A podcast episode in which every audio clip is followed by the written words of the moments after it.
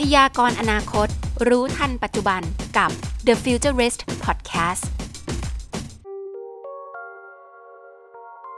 สวัสดีค่ะ ขอต้อนรับทุกคนเข้าสู่ The Futurist Podcast นะคะ วันนี้เราจะมาเจอกับ Futurist อีกหนึ่งคนของประเทศไทย ซึ่งได้พูดคุยกันอีกหนึ่งมุมมอง ที่คนในแวดวงโลจิสติกซัพพลายเชนเนี่ย ควรที่จะต้องรู้จักเธอเอาไว้เลยนะคะ วันนี้เป็นเกียรติอย่างสูงเลยค่ะ ก็ขอแนะนำผู้ช่วยศาสตราจารย์ดรกานดา บุญโสธรสถิตย์ค่ะ เรียกว่า co-moderator ของเรานะเป็นผู้ชี้นำให้รู้จักกับพี่กานดานะดรกานดานะคะ เป็นเจ้าแม่ของวงการโลจิสติกส์ว่าอย่างนั้นได้ไหมคะค่ะอย่าอย่าเรียกว่าอย่างนั้นเลยค่ะ จริงๆก็จะมีเจ้าพ่อเจ้าแม่ทางด้านโลจิสติกส์อยู่เยอะเหมือนกันค่ะ อาจารย์กุ๊กแบบประวัติยาวมากๆ ตั้งแต่ปริญญาตรีโทเอกเพราะว่าในปริญญาโทก็ได้ทุนในหลวงด้วยใช่ไหมคะใช่ค่ะและก็มีรัฐบาลออสเตรเลียด้วยปริญญาเอกสุดยอดมากโปรไฟล์ค่ะ ขอบคุณมากค่ะกว่าจะได้นี่เหนื่อยเหมือนกันนะ ช่วยแชร์นิดนึงได้ไหมคะ เพราะว่าในคำว่าโลจิสติกส์สำหรับหลายคนอาจจะหมายถึงแค่การขนของ แต่ถ้ามัน go on เป็นยุคปัจจุบันนี้มันจะมี disruptive technology หรือว่ามี digital logistics อะไรบางอย่างที่มันเกิดขึ้นบ้างที่น่าจะรู้จักค่ะ ค่ะเอ่อเรียกว่าคนทั่วไปเนาะถ้าไม่ใช่อยู่ในวงวงการวิชาการนะคะก็จะมองว่า โลจิสติกส์มันคือการขนส่งเนาะเพราะว่าถ้าเราเห็นเรียกว่ารถตู้รถขนส่งอะค่ะ จะชอบเขียนว่าเป็นบริษัท แล้วก็ชื่อ แล้วก็ตามด้วยลงท้ายด้วยโลจิสติกส์คนเลยจะเข้าใจผิดว่าการขนส่งคือโลจิสติกส์นะคะ ซึ่งจริง ๆ แล้วเนี่ยโลจิสติกส์เนี่ยนิยามสั้น ๆ เลยค่ะ มันคล้ายๆกับ movement of thing อะค่ะ ก็คืออะไรก็ตามที่มันมีการเคลื่อนที่จากจุดหนึ่งไปอีกจุดหนึ่งเนาะถ้าเราเห็นชัดๆ ก็คืออาการขนของอะค่ะจากจุดหนึ่งไปจุดหนึ่งก็คือเป็นหนึ่งในกิจกรรมของโลจิสติกส์การ เคลื่อนย้ายของในโรงงานเนี้ยค่ะ ก็เป็นโลจิสติกส์เหมือนกัน รวมถึงอย่านึกถึงแค่ของเนาะยังมีเรื่องของการสั่งซื้อสินค้าออเดอร์ที่มันวิ่งไปวิ่งมาค่ะอินโฟ a t ชันที่มันวิ่งไปวิ่งมา มันก็คือโลจิสติกส์เหมือนกันค่ะ โอเคค่ะครับเปิดโลกมากเลยนึกว่าโลจิสติกส์หมายถึงแค่รถแบบรถรถขนของอะรถสิบล้อขนของไปมาอ๋อออเดอร์หรือว่าข้อมูลหรือ Data นี่ก็ใช่เหรอคะใช่ค่ะใช่ ก็ในมุมของโลจิสติกส์อะค่ะ ตั้งแต่ลูกค้าสั่งซื้อของเนาะแสดงว่ามันมีอินโฟ a t ชันจากลูกค้าวิ่งมาที่ตัวผู้ขายเนาะแม้กระทั่งตัวผู้ขายเองอะค่ะ ก็อาจจะต้องไปซื้อของจากซัพพลายเออร์เจ้าอื่น ก็จะต้องเอาข้อมูลนะคะส่งไปที่ผู้ขายรายอื่นๆเนาะเพราะฉะนั้นทุกๆ ครั้งที่มีข้อมูลข้อมูลส่งกลับไปอะค่ะ มันจะต้องมีการวางแผน การทำ logistics management ก็จะครอบคลุมไปถึงเรื่องของการวางแผนนะคะว่า เออเราจะต้องผลิตของเท่าไหร่นะ เพื่อที่จะส่งของกลับไปให้กับผู้ผู้สั่งของเนาะแล้วก็ผู้สั่งของเนี่ยก็ส่งกลับไปที่ลูกค้าค่ะ มันจะเห็นเป็นภาพนะว่าอินโฟ a t ชันวิ่งไปวิ่งไปไม่ได้วิ่งไปอย่างเดียว ต้องมีการจัดการด้วย แล้วก็เพื่อที่จะเอาของเนี่ยส่งไปที่ลูกค้าค่ะ อืม แบบเคยรีวิวไหมคะว่าจริง ๆ ระบบโลจิสติกในเมืองไทยมีทั้งหมดกี่แบบเหรอคะที่เขาใช้กันอยู่หรือว่าในระดับโลกมันมีทั้งหมดกี่แบบที่แบบฮิตฮิตๆแล้วแบบได้ประสิทธิผลที่สูงสุดนะคะเอ่อเรียกว่ารูปแบบของการการกระจายสินค้าเนาะมันจะมีภาพที่ค่อนข้างชัดเจนมากค่ะ เราเรียกว่าเป็น distribution uh, strategy เนาะถ้าเราเห็นอย่างไปรษณีย์ไทยอะค่ะ หน้าตาก็จะเรียกว่าเป็น strategy ที่ตรงกับ hub and spoke นะคะ ก็คือมีการมีตั้งสาขาเนาะสาขาทั่วๆไปอย่างเงี้ยค่ะตามพื้นที่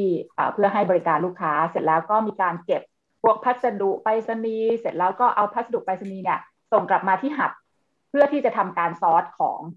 ซอสของตามตามพื้นที่ต่างๆเนาะแล้วก็ส่งกลับไปที่สาขาเพื่อที่จะไปกระจายให้กับลูกค้าเนาะหรือว่าคนที่ส่งไปรษณีย์อะค่ะภาพนี้ก็จะเป็นเรียกว่าเป็นกลยุทธ์อีกรูปแบบหนึ่งอะค่ะซึ่งมันก็จะเหมาะกับ กับลักษณะของการขนส่งแบบอีคอมเมิร์ซหรือว่าเป็นไปรษณีย์ไปค่ะทีนี้มันก็จะมีรูปแบบอื่น ๆ อีกค่ะ ที่มันอาจจะเหมาะสมกับธุรกิจที่แตกต่างกันนะคะเช่น ถ้าเกิดเราอยากจะทำพวก distribution center เนาะเป็นแบบจุดกระจายสินค้าค่ะ มันก็มีเเรียกว่าเป็น strategy ในเรื่องของทำ cross docking อะค่ะ ก็คือ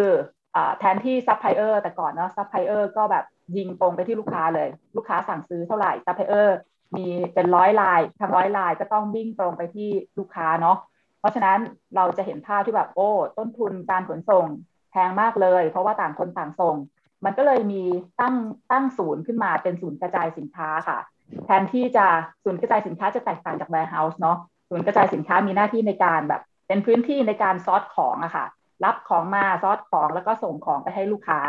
แต่ว่า warehouse เนี่ยหน้าตาคือมีการเก็บของเนาะค่ะ ราะฉะนั้น cross dock อะค่ะก็คือเป็นเป็นจุดที่เรียกว่ารวบรวมอของจากซัพพลายเออร์หลากหลาย SKU มากเลย เพื่อที่จะมา sort ตามลูกค้าแล้วก็ส่งไปที่ลูกค้ารายที่หนึ่งสองสามได้อย่างมีประสิทธิภาพมากขึ้นค่ะ เพราะฉะนั้นจะบอกว่า strategy แต่ละ strategy มันไม่มันอาจจะไม่ได้เหมาะกับทุกองค์กรนะคะ มันต้องต้องคัดสรรค่ะ รูปแบบ cross docking แสดงว่าเป็นรูปแบบที่เกิดขึ้นในปัจจุบันมากขึ้นหรือเปล่าคะแปลว่าเออเหมือน two in one เนาะไม่ได้แบบเป็นแค่ warehouse คือเป็นทั้ง warehouse แล้วก็ distribution center รวมกันหรือเปล่าคะใช่ไหม cross docking มีมีเรียกว่ามีมานานมากแล้วค่ะ แล้วก็ปัจจุบันก็ก็ใช้กันค่อนข้างเยอะสำหรับบริษัทขนาดใหญ่เนาะที่มีเรียกว่ามีซัพพลายเออร์หลายเจ้า แล้วก็มีลูกค้าหลายเจ้าอะค่ะ ก็ก็จะเหมาะมากเลยค่ะ อืมอืม ในไทยนี่มีเยอะไหมครับมีเยอะค่ะ ส่วนใหญ่ส่วนใหญ่เขาก็จะทำกันค่ะ เช่นจุดจุดกระจายอย่างบริษัทที่ที่ทำอยู่ก็เป็นบริษัทคนไทยเนาะก็จะมีตรงตรงลาดกระบังอะค่ะ ที่เป็นจุดที่เป็น distribution center ของเขาอะค่ะ ในการกระจายไปตามภาคต่างๆ เนี้ยค่ะ อืมอันนี้เราน่าจะหมายถึงดิจิทัลโลจิสติกป่ะครับ เรียกว่าอันนี้คือเราเล่าถึง strategy เนาะยังไม่ได้ไปแตะเรื่องเทคโนโลยีเลยค่ะ ทีนี้ถ้าเนี่ยถ้าเกิดมองภาพเนอะว่ามันไม่มีความซับซ้อนวุ่นวายมากเลย มันมีซัพพลายเออร์ตั้งโอเป็นพันเจ้า ลูกค้าอีกเป็นเป็นหมื่นเจ้าคำถามคือเราใช้ manual ไม่ไหว เราจะต้องเอาเริ่มเอาเทคโนโลยีเข้ามาจับแล้วก็มีบริษัทแม้กระทั่งคนไทยค่ะ ไม่ต้องแบบขนาดใหญ่ก็ได้ ก็เริ่มเอาเทคโนโลยีต่างๆ เข้ามาใช้อย่างบริษัทอ่าถ้าเป็น บริษัทขนส่งก็จะเริ่มเอาระบบเรียกว่า TMS อะค่ะเป็น Transport Management System เข้ามาใช้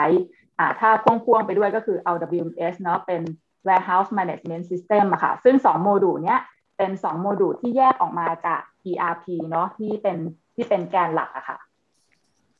เริ่มเอาเทคโนโลยีมาใช้เนาะค่ะ ก็คือเทคโนโลยีในเชิงของตัวซอฟต์แวร์ก็เข้ามาใช้งาน ขึ้น ในระบบพวกโลจิสติกส์ปัจจุบันนี้ที่ล้ำๆเนี่ยเขาใช้การทำงานยังไงคะ มันเป็นเรื่อง 5G หรือมันเป็นเรื่อง robotics ที่เข้ามาช่วยจัดสรรพวกของ lifting หรือว่า organize ให้มันมีระบบมากขึ้น มันมันเป็นอะไรบ้างคะเอ่อเรียกว่าถ้าถ้าในยุคปัจจุบันถ้าเกิดล้ำล้ำมากเลยเนี่ยเอ่อเราไปนึกถึง ASRS นะคะ ก็คือไม่ใช้คนเลย แล้วก็ใช้เครื่องจักรอย่างเดียว เพราะฉะนั้นเอ่อตัวเนี้ยมันจะเหมาะสำหรับ บริษัทที่มีการเข้าออกของสินค้าเยอะๆนะคะ แล้วก็อย่าง 5G เนี่ยก็เป็นประเด็นเหมือนกันเนอะเพราะว่าจะทำไงให้มีการรับส่งข้อมูลที่แบบเรียลไทม์มากๆ แล้วก็อัตโนมัติแบบอัตโนมัติมากๆอย่างเงี้ยค่ะมันมันก็ต้องอาศัย 5G เข้าไปด้วยอะค่ะ ก็มีถ้าถ้าอย่างที่ที่เคยไปก็จะเป็น SCG ที่ที่เคยเห็นนะคะเป็น SCG Logistics ทำ ASRS ละค่ะ ส่วนบริษัทอื่น ๆ ที่เราไปอาจจะเป็นแบบไม่ไม่ได้เทคโนโลยีมากนะคะ เพราะว่าเราเน้นในเรื่องของการพัฒนาจาก traditional warehouse ให้เป็น smart warehouse อะค่ะ ก็ยังใช้แรงงานคนซะส่วนใหญ่เลยค่ะ อืมนั้นก็คือยังไม่ได้ล้ำมากเท่า ASIS ถูกไหมคะใช่ค่ะ ใช่ซุงอาจจะแนะนำได้เนาะจริง ๆ ASIS มันเหมาะกับผลิตภัณฑ์ที่อยู่บนพาเลตนะคะ แต่ถ้าเกิดเราเคยเห็นของ Alibaba หรืออะไรพวกนี้ที่เป็น AGV วิ่งไปวิ่งมาค่ะ มันก็อาจจะเหมาะกับผลิตภัณฑ์ที่มีขนาดเล็กค่ะจริงๆ จะบอกว่า ASIS มันลงทุนสูงมากครับ เพราะว่าเออมันก็ต้องเป็นระบบ robot เนาะมีระบบฮาร์ดแวร์ซอฟต์แวร์ละกันครับ ก็เออเพราะฉะนั้นอะในในไทยอะผมว่า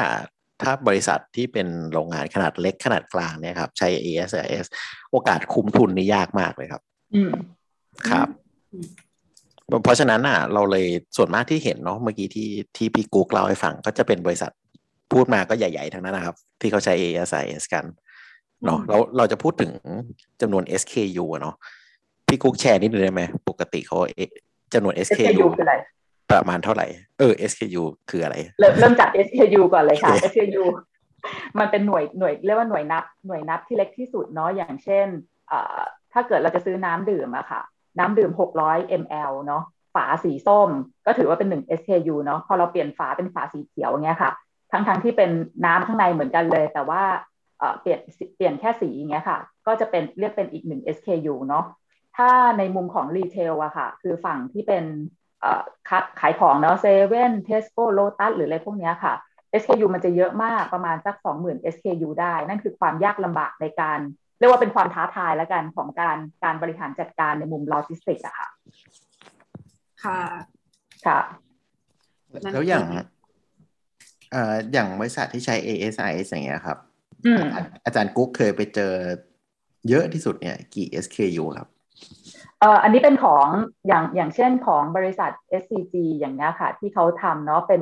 SCG เป็นโลจิสติกค่ะ เพราะฉะนั้นมันมีการรับเข้าส่งออกมี turnover ของของเนี่ยค่อนข้างสูงค่ะ เพราะฉะนั้น SKU เราว่ามันคือเราไม่ได้ลงลึกถึง SKU เนาะแต่คิดว่ามันเยอะเยอะมากนะคะ แล้วก็มีบริษัทอื่น ๆ ที่คาดหวังคาดว่าจะใช้ ASRS เนี่ย SKU เนี่ยน่าจะอยู่ประมาณหลักพันนะคะ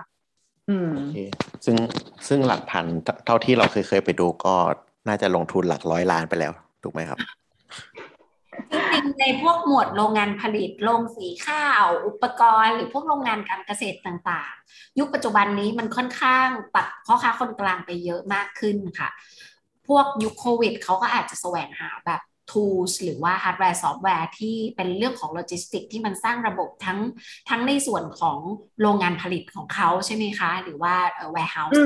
ในการจัดเก็บหรือว่าพัฒนาให้มันแบบ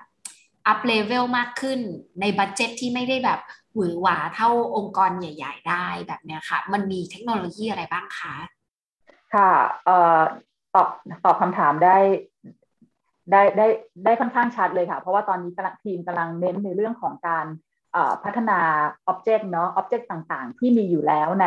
ในบริษัทอะค่ะ ให้มันฉลาดมากขึ้น อย่างเช่นบริษัทที่ที่ตอนนี้กำลังทำอยู่นะคะ ก็คือบริบริษัทที่ผลิตฟอกน้ำนะคะ ก็ เป็นบริษัทที่เป็น traditional warehouse เหมือนกัน แล้วก็ใช้คนเนาะเพราะฉะนั้นเราพยายามเรียกว่าทำ modify ของที่มีอยู่แล้วในในคลังสินค้าค่ะ ให้มันฉลาดขึ้น เช่น เราก็อาจจะไปติด RFID tag ที่ location ตัวตรงแหลกนะคะ เพื่อให้มีการรับส่งข้อมูลกับตัว hand lift หรือ stacker ที่เราก็ไปติด RFID reader ตรงนั้นนะคะ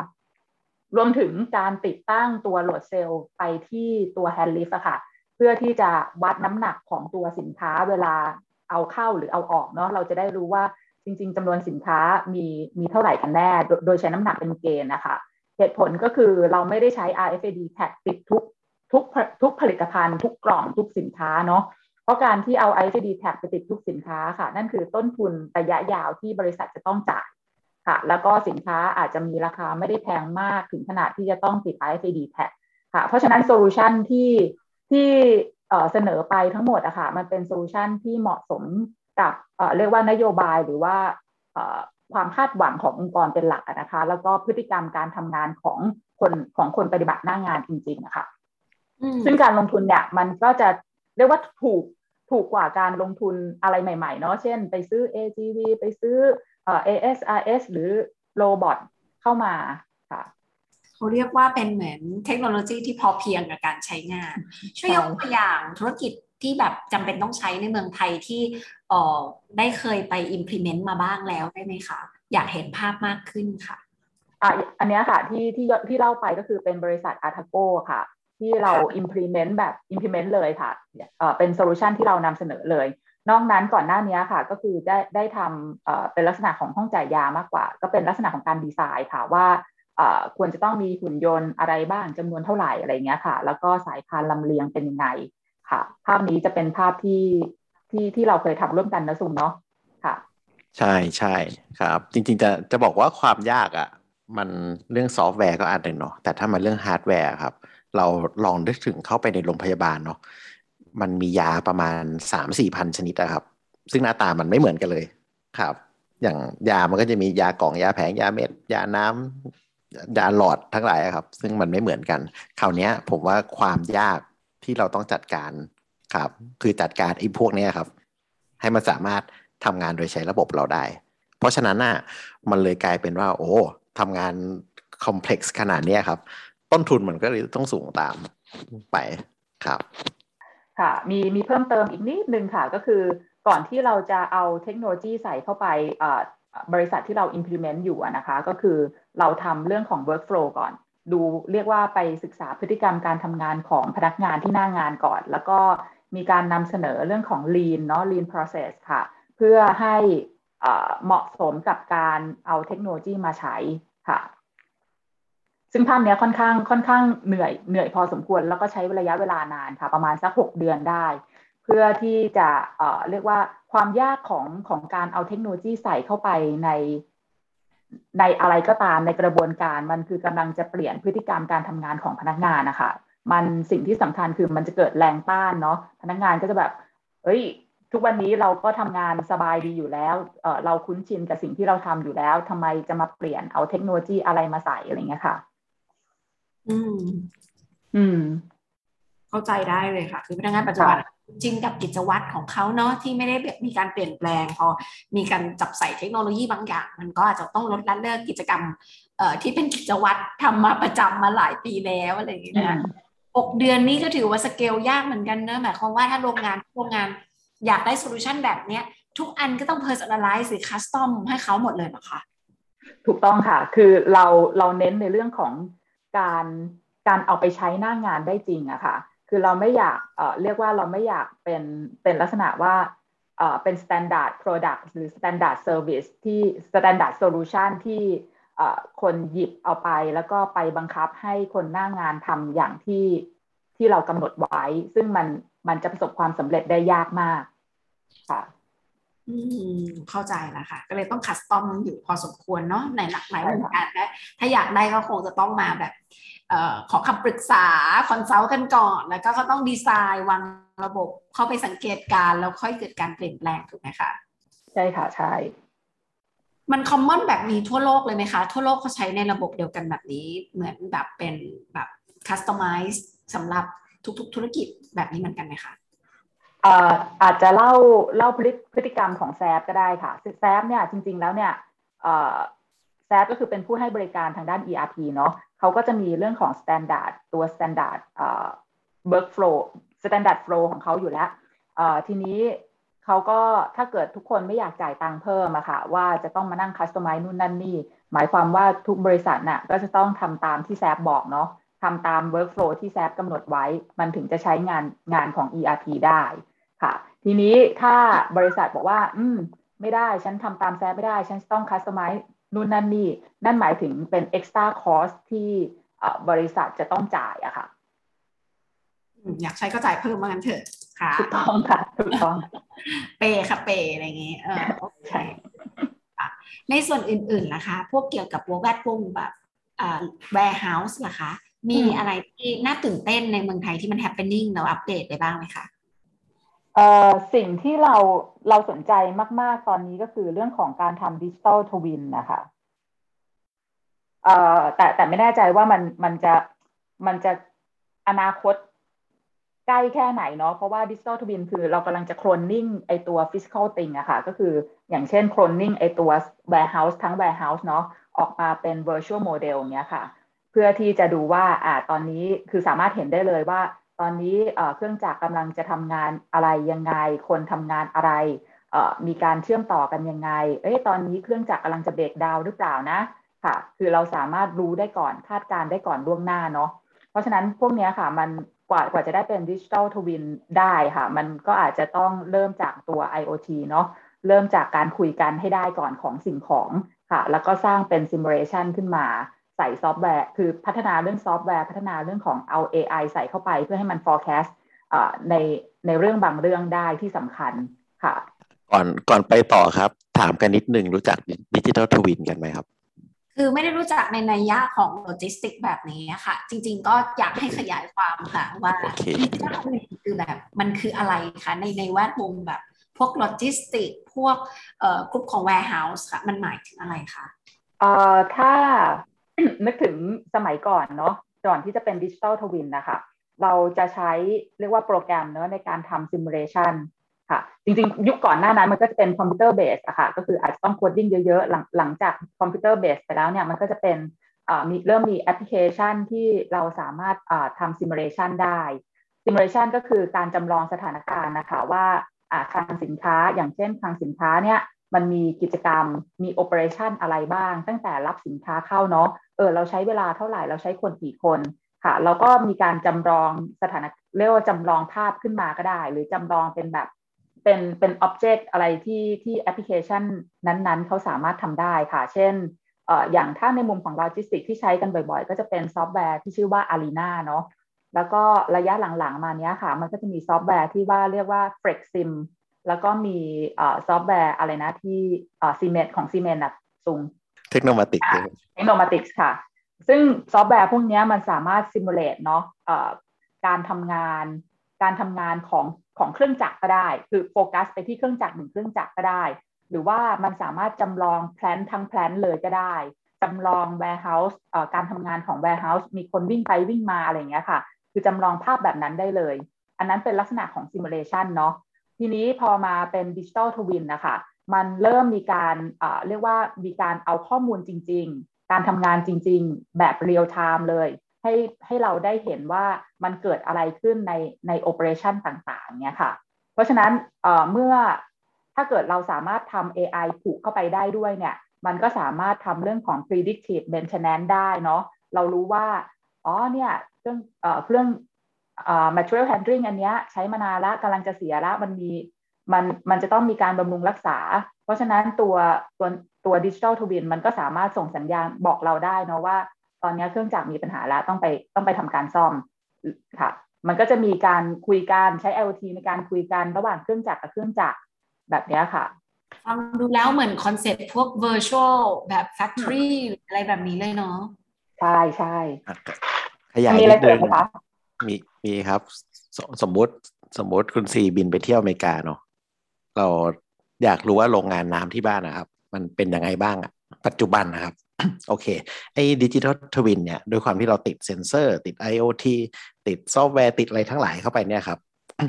เราสามารถเห็นว่าของจริงมันทำงานยังไง real-time ได้เลยครับ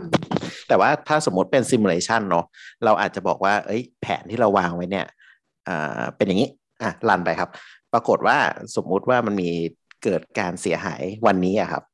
เราอาจจะไปรู้อีกทีมะรืนนี้ ซึ่งมันอาจจะไม่ทันละ แต่ไอการทำ digital twin เนี่ยเราเห็นทุกอย่างมัน real-time เพราะฉะนั้นอะเวลามันเกิดเกิดข้อผิดพลาด เกิดเสียหาย เกิดอะไรที่มันไม่ไปตามแผนเราเนี่ยเราแก้ได้ตรงนั้นเลย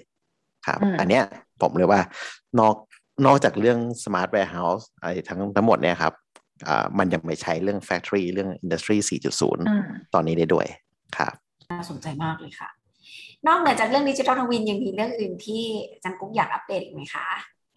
เอ่อคิดว่าตอนนี้เรากำลัง track track เส้นทางที่เราทำอยู่อะค่ะ น่าจะใกล้เคียงกับเอ่อ5ปี10ปีของเทคโนโลยีทางด้านโลจิสติกอยู่แล้วค่ะ คือเอ่อเรียกว่า impact เราเลือกเฉพาะตัว impact ที่สูงๆนะคะเอ่อ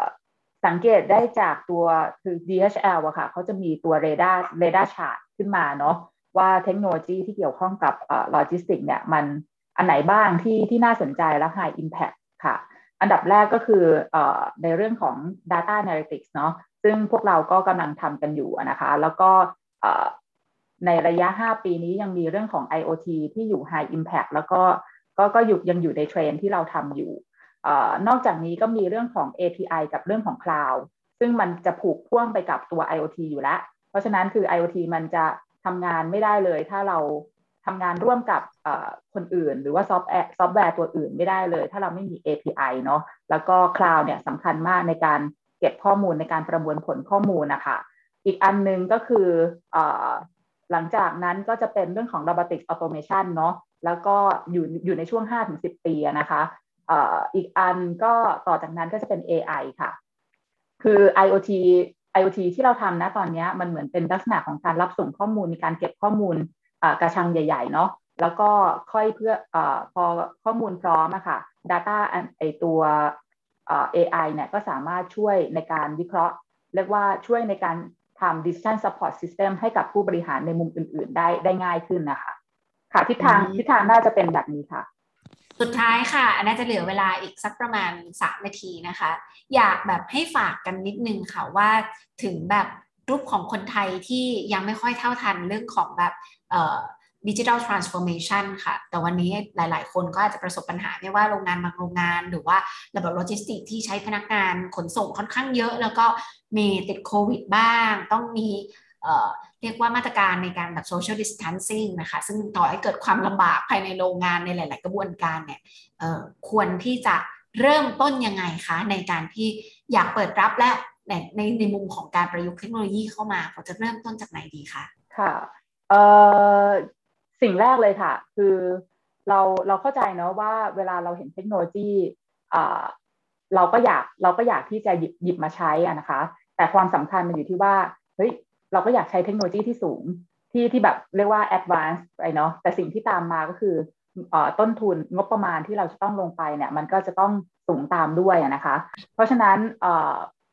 ผู้ประกอบการเนาะที่อยากจะเอาเทคโนโลยีไปใช้อะค่ะสิ่งที่สำคัญคือเราควรจะต้องกลับมาดูองค์กรเราก่อนนะว่า องค์กรเราเนี่ยลีนหรือยังทำให้ลีนก่อนเพื่อเรียกว่าเพื่อที่จะลดงบประมาณในการใช้เทคโนโลยี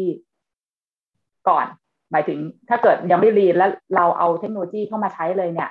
เรามีโอกาสที่จะต้องลงทุนสูงเนาะอันดับที่สองค่ะพอเราลีนแล้วเนี่ยเราก็อาจจะต้องมานั่งคิดค่ะว่าเออตรงไหนเป็นจุดที่เป็น bottleneck เนาะเราไม่สามารถที่จะใส่เทคโนโลยีในทุกๆ จุดเข้าไปได้ เลือกเลือกดีกว่าค่ะ เลือก process ที่มันเป็น bottleneck มันเป็นเรียกว่าเป็น critical problem ของขององค์กรนะคะในการใส่เทคโนโลยีเข้าไปค่ะ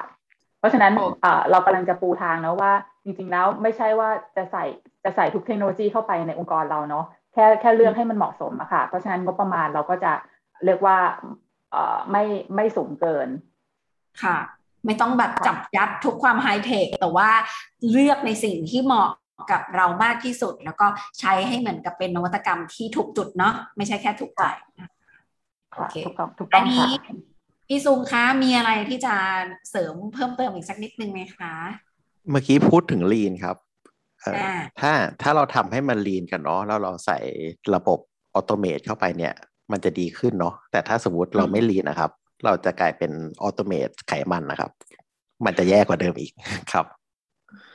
ก็เพราะฉะนั้นผมว่าอย่างที่อาจารย์กุ๊กว่าเนาะนน่าจะสำคัญที่สุดน่าจะนี้เลยครับ เพราะตอนเนี้ยเหมือนว่าทุกคนพยายามจะใส่เทคโนโลยีแหละครับ ใส่ใส่เข้าไปใส่เข้าไป แต่ว่าไม่รู้ว่าใส่เข้าไปมันจะดีขึ้นหรือทำให้ ทำให้มันไขมันมันเกินมากขึ้นครับอืมไม่ต้องจับยัดเนาะเอาแต่พอพอดีพอดีเขาพอนะคะพอดีพอดีครับแหละก็เป็นแนวความคิดของ Futurist ในวันนี้นะคะ ขอบคุณมาก ๆ เลยแบบเปิดโลกทัศน์สีนะคะ ถือว่าเป็นแบบซอฟๆก่อนแล้วกันใน EP แรกที่เกี่ยวข้องกับเรื่องของอระบบ โลจิสติกแนวใหม่นะซึ่งปัจจุบันนี้ก็คิดว่าไม่ต้องไปถึงการล้ำที่สุด แต่ว่าทำให้เกิดการตอบโจทย์ให้ได้มากที่สุดกับโรงงานแต่ละที่นะคะดีค่ะซีก็สนับสนุนการใช้คนไทยนะคะที่มาช่วยเหลือกันหรือช่วย implement กันนะคะให้รอดพ้นผ่านจากวิกฤตต่างๆ ไปได้ก็ขอเป็นกำลังใจให้กับโรงงานทุกคนด้วยนะคะรวมไปถึงระบบขนส่งโลจิสติกที่หลายๆ คนอาจจะกำลังอยู่ในช่วงท้าทายที่กำลังทดสอบ การเปลี่ยนแปลงอยู่ด้วยเช่นเดียวกันนะคะ อย่างนี้ถ้าเกิดอยากสามารถติดตามอาจารย์กุ๊กอาจารย์ซุง ในการขอคำปรึกษา คุณผู้ฟังฟังแล้ว มีรูปแบบที่สามารถเข้าไปติดต่อได้เป็นรูปแบบบริษัท หรือเป็นรูปแบบการวิจัยค่ะ มันเป็นรูปแบบไหนล่ะคะเอ่ออย่างของกุ๊กจะเป็นศูนย์วิจัยค่ะ เป็นศูนย์วิจัยชื่อ Login ค่ะ สามารถติดตามได้เอ่อใน Facebook ได้เลยค่ะ พิมพ์คำว่า Logistic Innovation นะคะค่ะ Logistic Innovation นะคะใช่ค่ะโอเคเราขอดีเลยครับตอนไหนสามารถเข้าไปกดติดตามได้บ้างนะคะ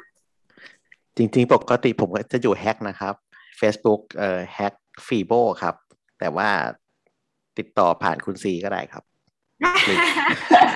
หรือหรือจริง ๆ ผ่าน หรือหรือจริง ๆ ผ่านเอ่อล็อกอินกับแฮกจริง ๆทำงานอยู่ด้วยกันแหละครับ ก็ ผมผมเลยว่าถ้ามันอยู่อะไรแนวแนวนี้ก็คุยกันได้ครับ คิดว่ามันเป็นเป็นประโยชน์ทั้งสองฝ่ายครับ เป็นประโยชน์ทั้งคนใช้งานด้วย แล้วก็เป็นประโยชน์ของทั้งอองค์ความรู้ที่เราช่วยกันสร้างขึ้นมาครับ มันก็ได้ประโยชน์ด้วยกันหมดครับได้เลยค่ะ วันนี้ขอขอบคุณทั้งสองท่านด้วยนะคะ ที่มาให้ข้อมูลที่ดีแบบนี้นะคะ ขอบพระคุณมากเลยค่ะ